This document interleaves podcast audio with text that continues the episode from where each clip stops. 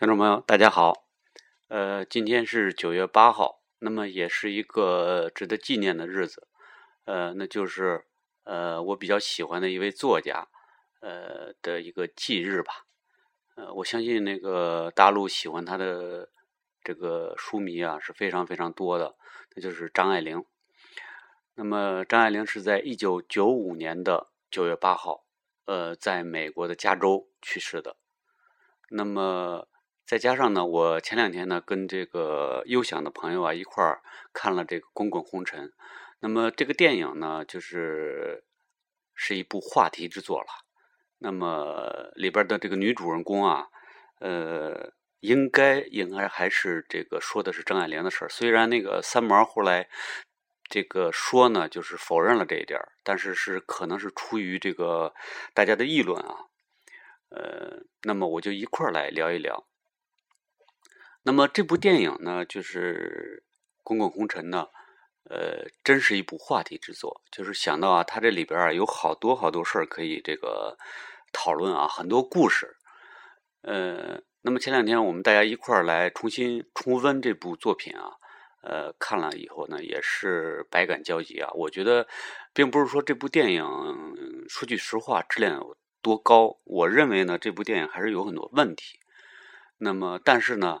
呃，真是让人很怀旧啊！因为是这部电影大约是九零年底，也就是九一年嘛。呃，我在电影院里边看的，那时候我刚刚毕业。呃，因为一直就喜欢张爱玲嘛，那么这部小说，这个这部呃电影呢，呃，汇集了几方面的这个 话题。呃，你看，首先这是唯一的这个三毛的这个剧作。啊，就是这个严浩呢，这个导演严浩一直想那个让和张爱玲合，呃，不是和那个三毛合作，呃，来这个拍一部电影，但是那个三毛一直没有答应，但是最后呢，是那个俩人合作了这么一部电影，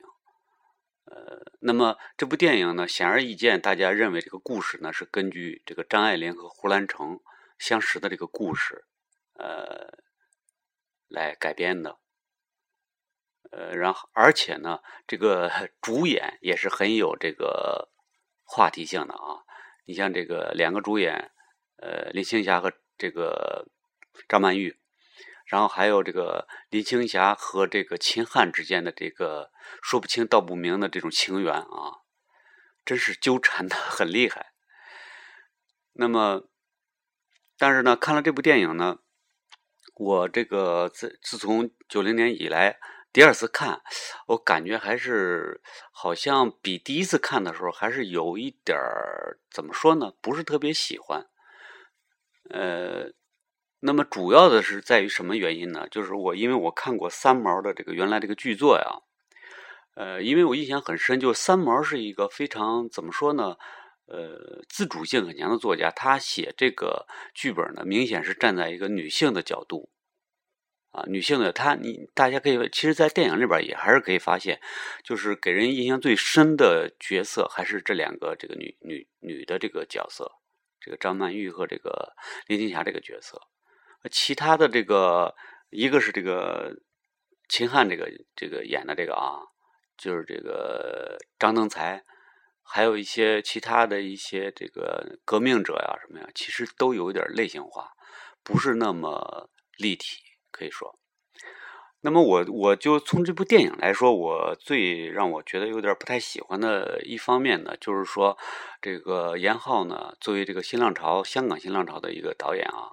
他把这个结构进行了一些变化，就是比起三毛的这个做这个原原来的剧本来说，呃，结构上有些变。一个是呢，就你看他一开始放入了这个一个男性的这个试点的这么一个试点。就是因为他一开始是拿这个张登才，就是这个男的的这个回忆的角度来说的。你看，他一开始就是说，如果，呃，这个谁，呃，这个女主角啊，不是因为他的父亲，我根本就不会认识这么一个女作家。那么，呃，包括中间呢，也有他的试点，比如说那个，我这就这样的就离开了，呃，这个他。嗨，我你看我这连这个主主角都忘了，就是沈少华嘛，就是说啊，就是说我离开了少华怎么样怎么样，然后说这个国内打仗什么的，呃，就是国民党和共产党打仗，就是都都是从他这个话里边来表现的。那么一直到结尾，也是说他四十年之后又回到了这个大陆，啊，还来找沈沈少华怎么着怎么着，就是说整个实际上这个片子，呃，成了一个以这个男主角为试点的。为叙述主体的这么一个片子，那么我觉得，为什么说它不合理呢？是因为就是说，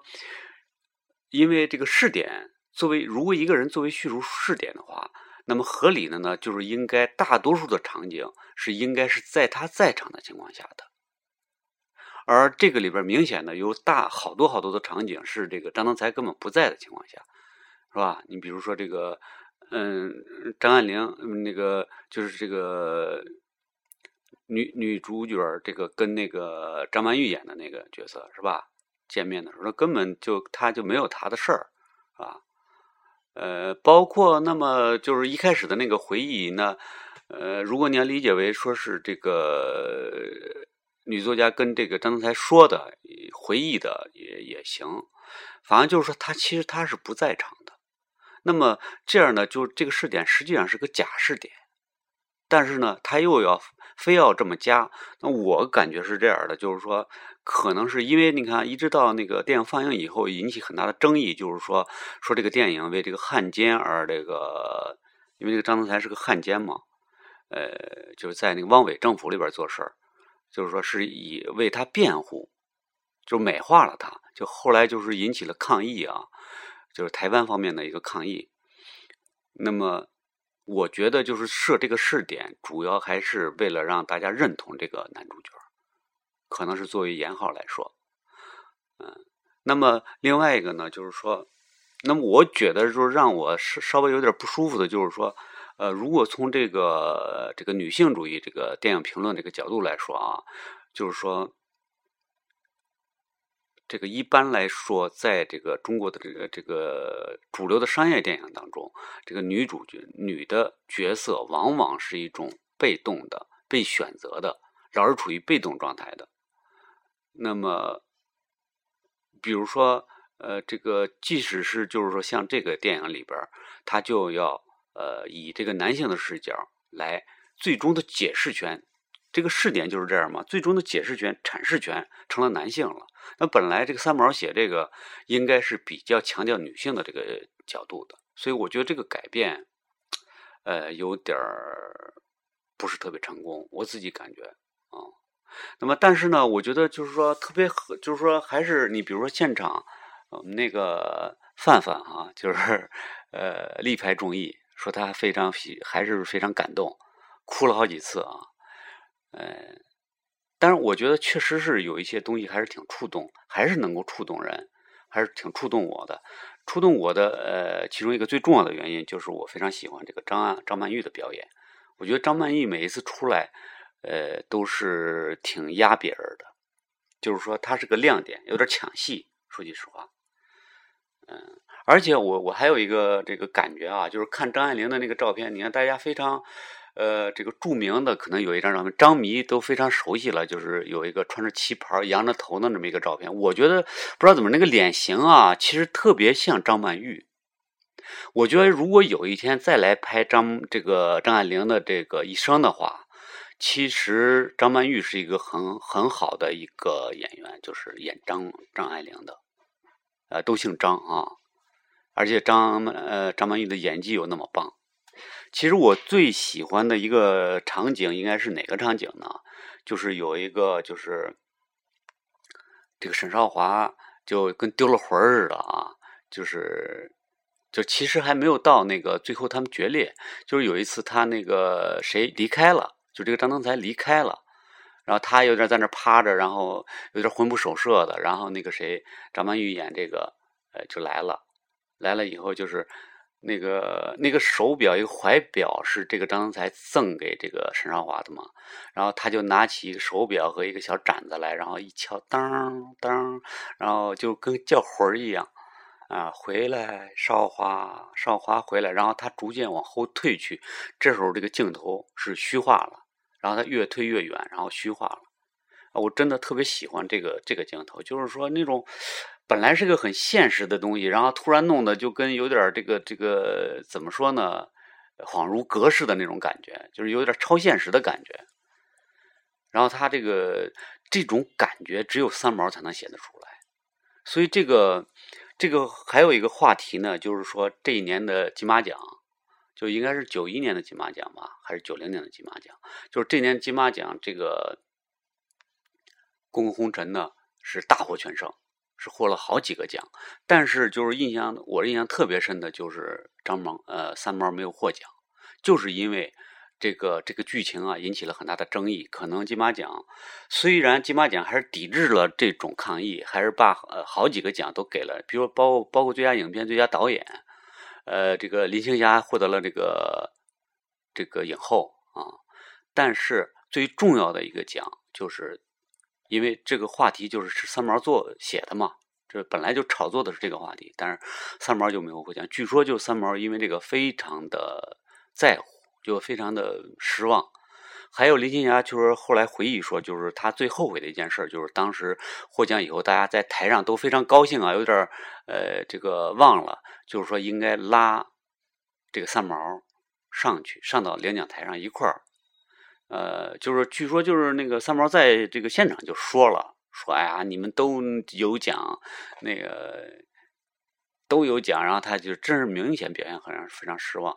那个，而且后来就第二年，这个三毛就那个自杀嘛，就其实咱也不能说，就是说就就没获金马奖就怎么着怎么着了。但是，就三毛是个非常敏感的人，那么这个有可能是加重了他的那个失望感、那种孤独感，这个是有可能的。那么除了这个呃三毛以外，那么就是张爱玲了。那么，虽然后来张爱那个因为引起很大的争议以后，那个三毛就是有点有点这个什么呢？呃，不是说是汉奸嘛？就汉奸是说是谁的和谁呢？就是那个主角张登才和那个现实生活当中跟这个张爱玲跟好的那个就胡兰成，他是那个汪伪的那个文化文化部的部长。那么这个。三毛否认这一点呢，是他就说了，他当时辩解说他写的不是张爱玲跟胡兰成，呃，他辩解说是后来说是 写的这个那个画家这个这个谁，呃，蒋碧薇和这个谁，对中国著名的这个画家，呃，这个徐悲鸿。呃，和他夫人蒋碧薇，还有一个，呃，这个是一个，也是一个国民党的一个著名的一个官员，呃，是叫什么道藩来着？哎，他们之间的这个故事，呃，对张道藩，就是说，这个也是一个怎么苦恋嘛，就是纠葛很深的那么一个恋情。那么，但是呢，呃。就是他们的后代是不愿意承认这个的，也不愿意提起这个，所以当时马上也表表示抗议，啊，所以这个弄得这个有点左右为难，可以说。那么实际上，我觉得就是说，从他们这个情节当中，那个他们第一次见面的这个情景啊什么呀，其实呃大家都心照不宣的，其实还是应该是这个张爱玲的故事，啊，张爱玲跟胡兰成的这个故事。那么，那么就说到张爱玲了。那么从大家都非常好多张迷，呃，